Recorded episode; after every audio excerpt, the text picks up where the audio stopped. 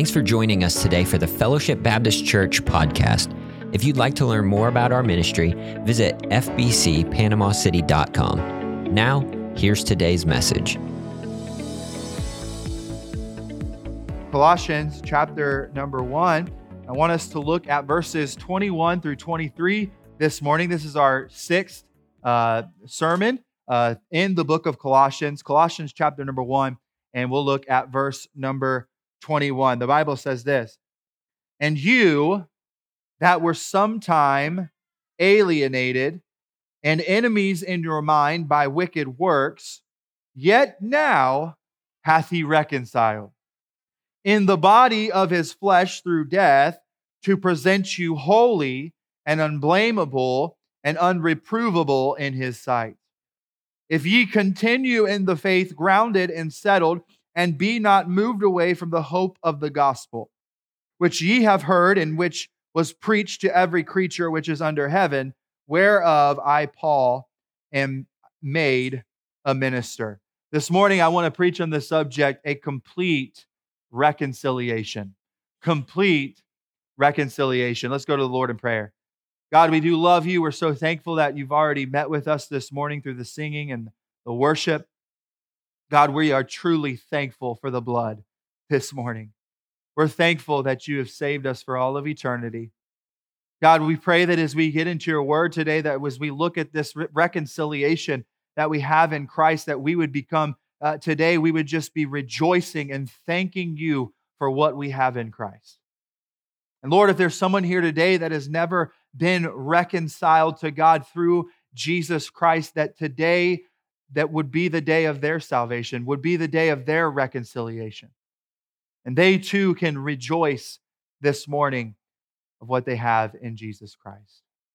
God, I pray that you would be with me this morning. I need you. Father, I pray that you would fill me with your with your spirit, that God you would you would help me to speak only what you would have me to say. Lord, I pray that you would be seen through your word this morning. And we'll thank you and we'll praise you because you are worthy. In Jesus' name I pray. Amen. You may be seated. Over the last couple weeks, Paul is speaking, he has been speaking against the Gnostic false teachers who were teaching in that day and age that Jesus was not the God man, that he was not fully God and, and he was not fully man at the same time. And we've looked at verses 15 through verse number 20, and Paul literally gives them a textbook on theology, doesn't he? I mean, he just lays it out for the believers there in Colossians. He says Jesus is the image of the invisible God. He is God. He, he goes on to say that he is the firstborn of every creature, that Jesus is the one that created all things, the things that we see and the things that we do not see. He's created them all. He goes on to say that Jesus is the head of the church. Amen that he is the firstborn uh, from the dead and he deserves the preeminence in all things. That's in every aspect of our life. He deserves to be first. He goes on to say that, that it pleased the Father that in him, in Christ, the Godhead would dwell in Christ bodily. Putting what Paul was doing is he was he was putting an end to the questions of Christ's deity there. He was, he was giving them a textbook on theology. He goes on to say that Jesus had made a way of peace between us and God through his blood, through his death on the cross. I'm thankful for the textbook of theology that Paul gives in these few verses. Amen. And if you have someone that you're witnessing to, maybe a, Jehovah's Witness, and they say, oh, Jesus was not God, or, or you might be dealing with someone who believes in evolution and says, uh, Jesus did not create everything, and you take them to Colossians chapter 1, verses 15 through 20. It's a, it's a textbook on theology, but understand Paul moves from that textbook to now a personal use of who Jesus is. He says in verse number 21, he says, and you, he gets personal. You understand that if all of these things in verses 15 through 20 are not, and they do not become personal, then they are meaningless in our life. So today I want us to see, according to the scripture, how, how we that have trusted in Jesus' completed work to save us from our sin and our guilty standing before God, how we have been completely reconciled. Amen? When it comes to our relationship with a holy God, and how also today you who have not been reconciled to God can be through Jesus Christ. Number one, as we look at this complete reconciliation, I want us to see who we were. Who we were. And it's amazing how God gives us this. Eh, when you go through a, a book of the Bible, it's just his timing is perfect. As we come upon this Thanksgiving week, we look at who we were before Christ. It gives us a greater understanding, a greater thankfulness of who we are now in Christ. But I want us to look at verse number 21. And you that were sometime alienated and enemies in your mind by wicked works. Paul's speaking to believers here, and he says, and you. He's saying, and he says that this is who you were. You were stuck in this certain state before God with no way out. This is who you were. He says that you were sometime, meaning at a previous time before you knew Christ, you were alienated. Alienated means meaning in sin we were aliens, not like ET phone home, okay? Not those type of aliens. But we were aliens. We did not belong in the kingdom of God. We were foreigners. We were not citizens of his kingdom. We were alienated, foreigners. But he goes on to say uh, uh, um, that uh, not only were we alienated, but enemies in our mind by wicked works. Now, we might not have thought that we to be enemies of God, but because of our sin, there was a great gulf fixed between us and a right relationship with God. We were enemies. You see, enemies in mind, meaning we had the natural tendency to do wrong things. We had the natural tendency to do the wicked works. Because we were enemies, the result was continued evil works. And the crazy thing to think about is while we were alienated, while we were enemies of God, He still loved us. He came looking for us. And understand today that we now love Him because He first loved us, even though we were in that state with God. Aliens, enemies. The Bible tells us that there is none righteous, no, not one. The Bible also tells us that we all fall short of the glory of God. The Bible tells us that our righteousness, the things that we do that we think to be righteous, are as filthy rags in God's eyes. And yet, He still loved us.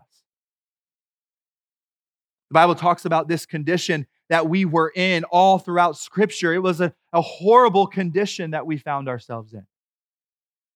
Paul says we were aliens, we were enemies. I think of Adam and Eve. They were, they were able to walk in the cool of the day with God. They had fellowship with God. But once they sinned, that fellowship was broken. They had to leave the presence of God within that garden, didn't they? They did not belong. They were now alienated. They were now enemies in their minds toward God. They no longer belong because of their sin. The Bible says, because of one man's sin, sin entered into the world, and death by sin, for all have sinned. And all that have not yet trusted in Jesus Christ still remain to be alienated from God and enemies of God in your mind. That's where you find yourself. Paul's reminding them of who they were before Christ. Sometimes it's good for us to look back at who we were before Christ because it gives us a much greater appreciation of who we are now in Christ. Paul wants us to see here this is who you were, Christian. Alienated, enemies of God without hope. Understand that he says, and you. He's getting personal. It's not someone else's ancestry.com, it's your ancestry.com. That was a joke. You can laugh. Listen, aliens, enemies, That's who we were, and that's who you are if you have never placed your faith in what Jesus did for you. You might ask, what, what did Jesus do? Well, we see number two, what Christ did.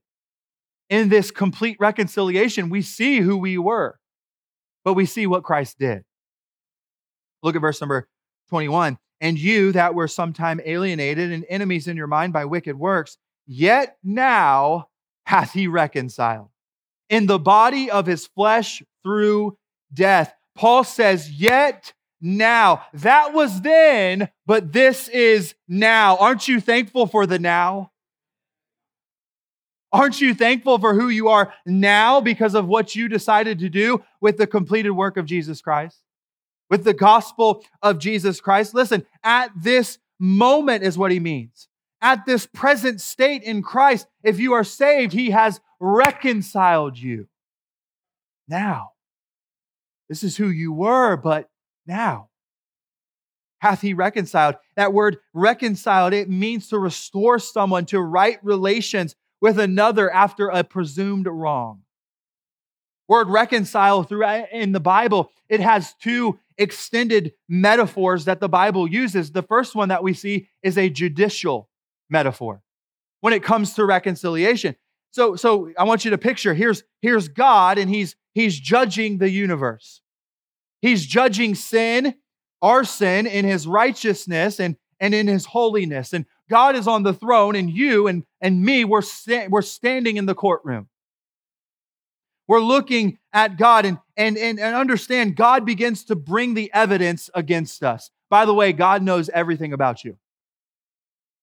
There's no hiding it. He knows everything about you. And as he looks at you, he thinks of the evil deeds, guilty. He thinks of the evil thoughts that you have in your, in your mind, guilty. But then Jesus steps in, amen. Jesus steps into the courtroom and he says, Hey, I want to take every single crime that this person has ever committed or, had he, or that he will ever commit in his life, and I want to put it on myself. I want to put it on myself. I will pay his debt. Debt. That is what Jesus did when he died on the cross for your sin. That's what he did. That is what Jesus did when he died. He paid the penalty of sin for you and for me. He didn't only pay for it, but the Bible says he became it. He became our sin. The one who knew no sin, that we might become the righteousness of God in him. So there's that aspect of this judicial reconciliation. And as Jesus comes in and says, Hey, I'll take it all on me, then God looks at us through his son, Jesus, and he says, Not guilty, reconciled, justified. But then also there's a personal, there's a personal metaf- extended metaphor. You see, to be reconciled is all about the relationship being restored between you and God.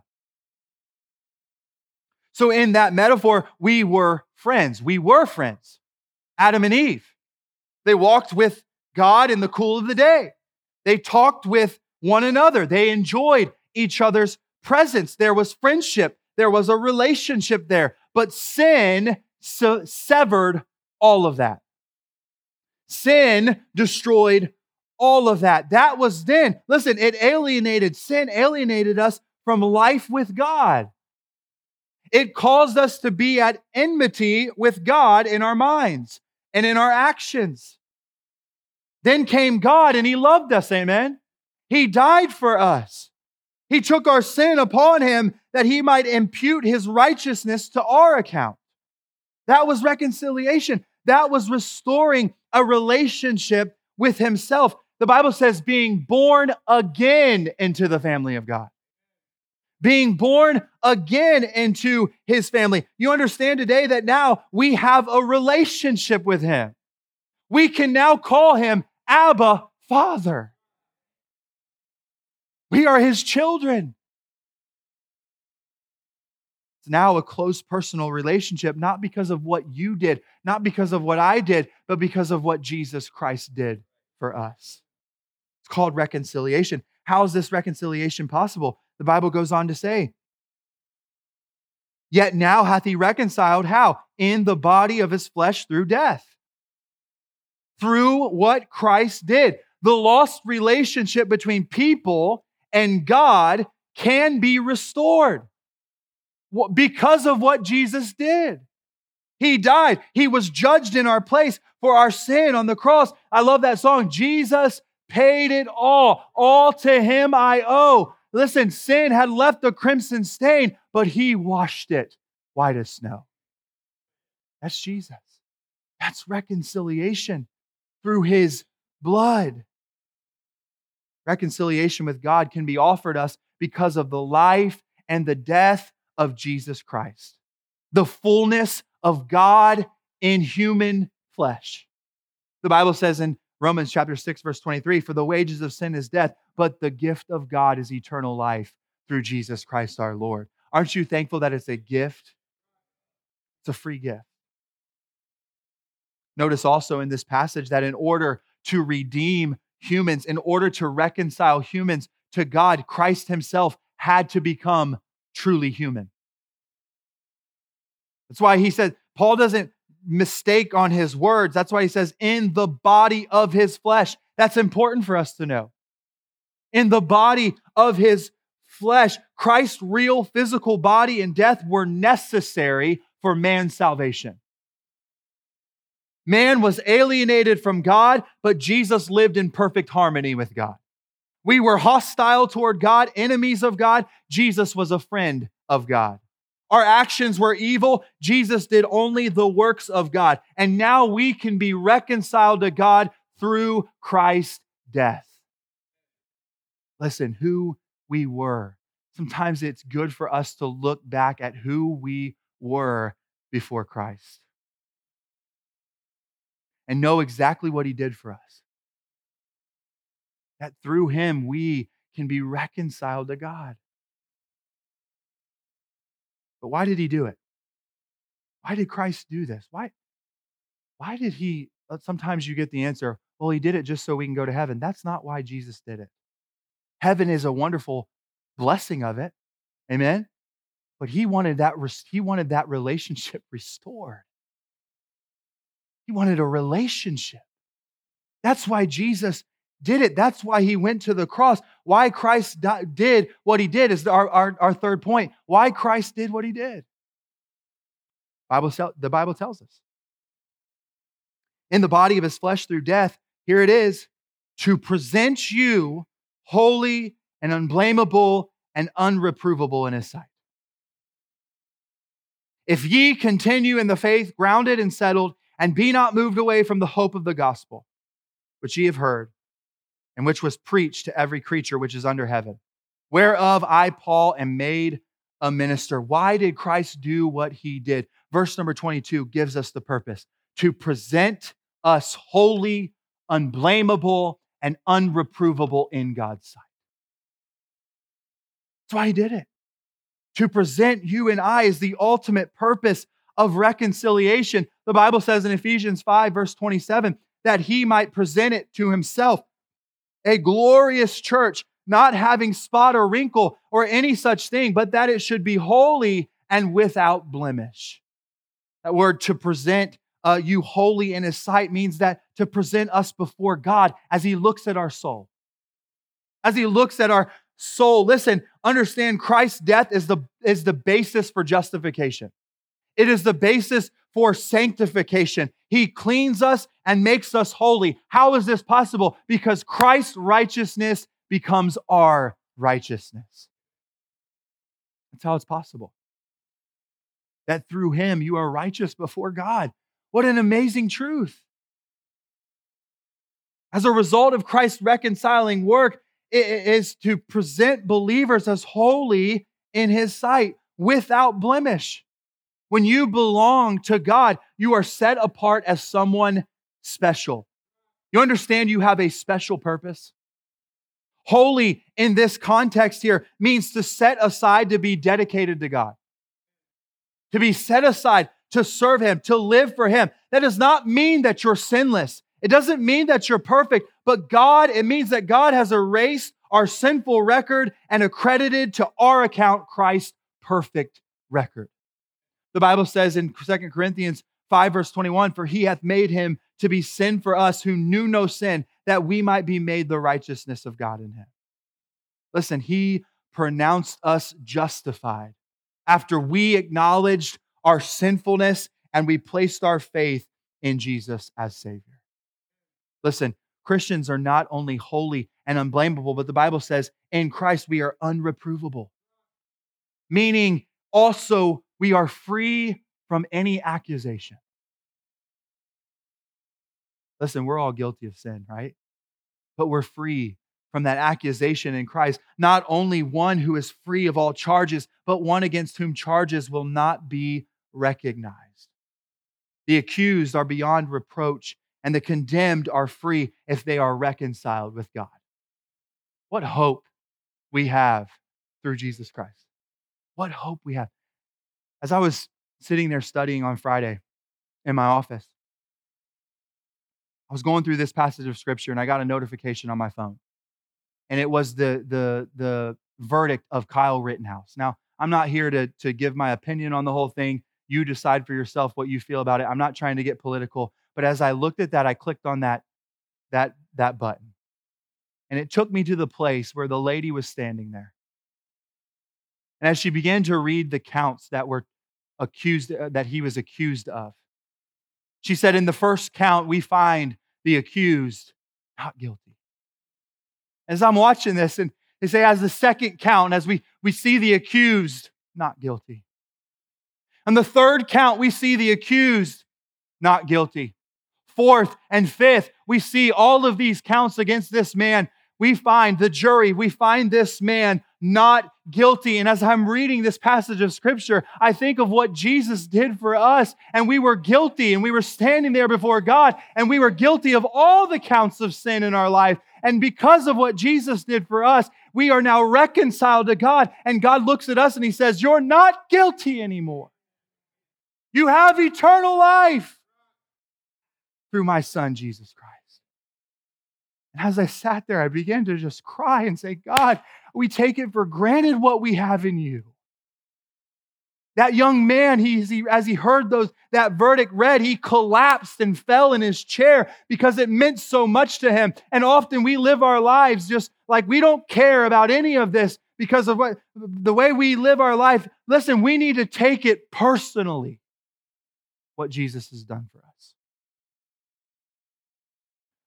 Because just like that individual, we stand before God and He says, Hey, all these counts against you, you're not guilty because of what Jesus did. Jesus did what He did to inwardly, spiritually change us. But I also believe, according to this verse, verse number 23, He also did what He did to change us outwardly. Verse number 23, let's read it. It says, If ye continue in the faith, grounded and settled, and be not moved away from the hope of the gospel. We look at this and we say, well, what is the Bible saying here? I mean, this, these are hard words to hear. These are hard words to understand. Are we saying that Paul is, is saying that a person is only saved if they continue to hold on? Is Paul saying that, that we must continue to show the fruits of righteousness? No, that's not what this verse is saying. It doesn't mean that I'm saved by holding on. It does not mean, it's not saying that my continued good works is a requirement for salvation. The Bible says, For by grace are you saved through faith. And that not of ourselves, it is the gift of God, lest any man should boast. But that word if here is a, is a first class conditional statement. It's a fancy way of saying since. You, you can replace that word with since. What Paul is saying is, verse number 23 is the reality of a true believer. It's the reality of a true believer. And if you don't agree with me, you can study it for yourself. The reality of a true believer. The Bible is saying just because you prayed a prayer along the way, or just somewhere along the way, you said, you know what, I believe God, I believe in God, that, that, that equates to salvation because it doesn't. You see, true salvation is the indwelling of the Holy Spirit of God that will produce and should produce change in your life. The Bible says if we or since we, because we, verse number 23 is not a condition for salvation. I want to be clear. It's not a condition for salvation, it is a consequence of salvation, of a complete reconciliation in Christ. You see, Paul is saying if you just have a head knowledge and you still have the same sinful habits and they don't bother you, and there's no desire for God or for His word in your life, and you sin and you have no guilt, there is no conviction for that sin, you can go weeks on end without talking to God and it does not bother you. Paul is saying, hey, listen, you better look inward. You can study it for yourself. It's not my job to sit here and say, anyone in this room is saved or not saved. Not my job. But are there people who go to church week after week after week that are not saved? Yes. Jesus said in his own words, He said, People will come to me and they'll say, Lord, Lord, I did all these works in your name. I cast all these devils out in your name. And what is Jesus going to say? He's going to say, Depart from me, ye worker of iniquity. I never knew you.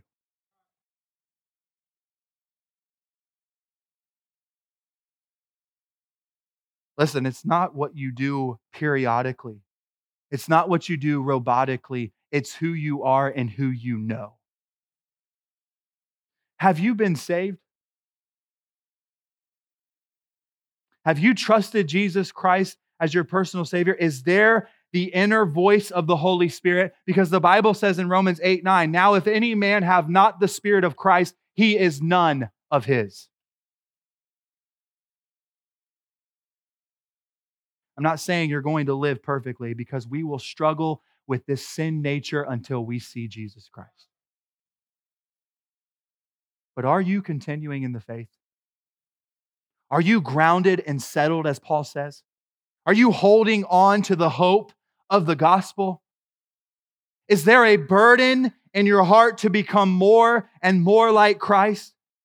Is there shame when you sin against a holy, righteous God? Or is it just a game that we play? Because understand today, the Christian life is not a game that we play.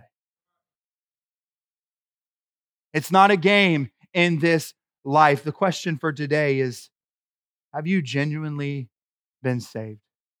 I'm not trying to help to get you to doubt your salvation this morning because it's very clear if you've trusted Jesus Christ as your personal Savior and you have that indwelling Holy Spirit in you, you are saved. It's very clear. But because we find here if you've been genuinely saved, I believe verses 22 and 23 will be the internal and eventually the external evidence of your salvation. I can't judge you. Like I said, I don't know what's in your heart. But as Paul said to a church in Corinth, he said, Let every man examine himself. Let every man, let every woman examine themselves. Church, let us take this truth of this complete reconciliation that we have in Christ and let us take it personally. As we go throughout this Thanksgiving week, would we look at it and say, hey, I, I remember who I was. I was alienated. I was an enemy of God in my mind by my works. But Jesus came and he died for me and he shed his blood so that his righteousness can become my righteousness. And he's reconciled me to God. But why did he do it? He didn't do it just so that he could save me. He did it so that I could become more and more like his image. That's why he did it. He wants a relationship with you. He wants you to continue serving him. Would you take this complete reconciliation personally in your life?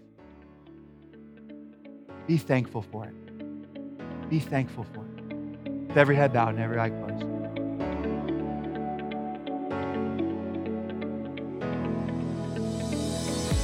Thanks for listening to this sermon from Fellowship Baptist Church. Come visit us at 2501 Michigan Avenue, Panama City, Florida. For more information or to donate to this ministry, visit fbcpanamacity.com. Have a great week.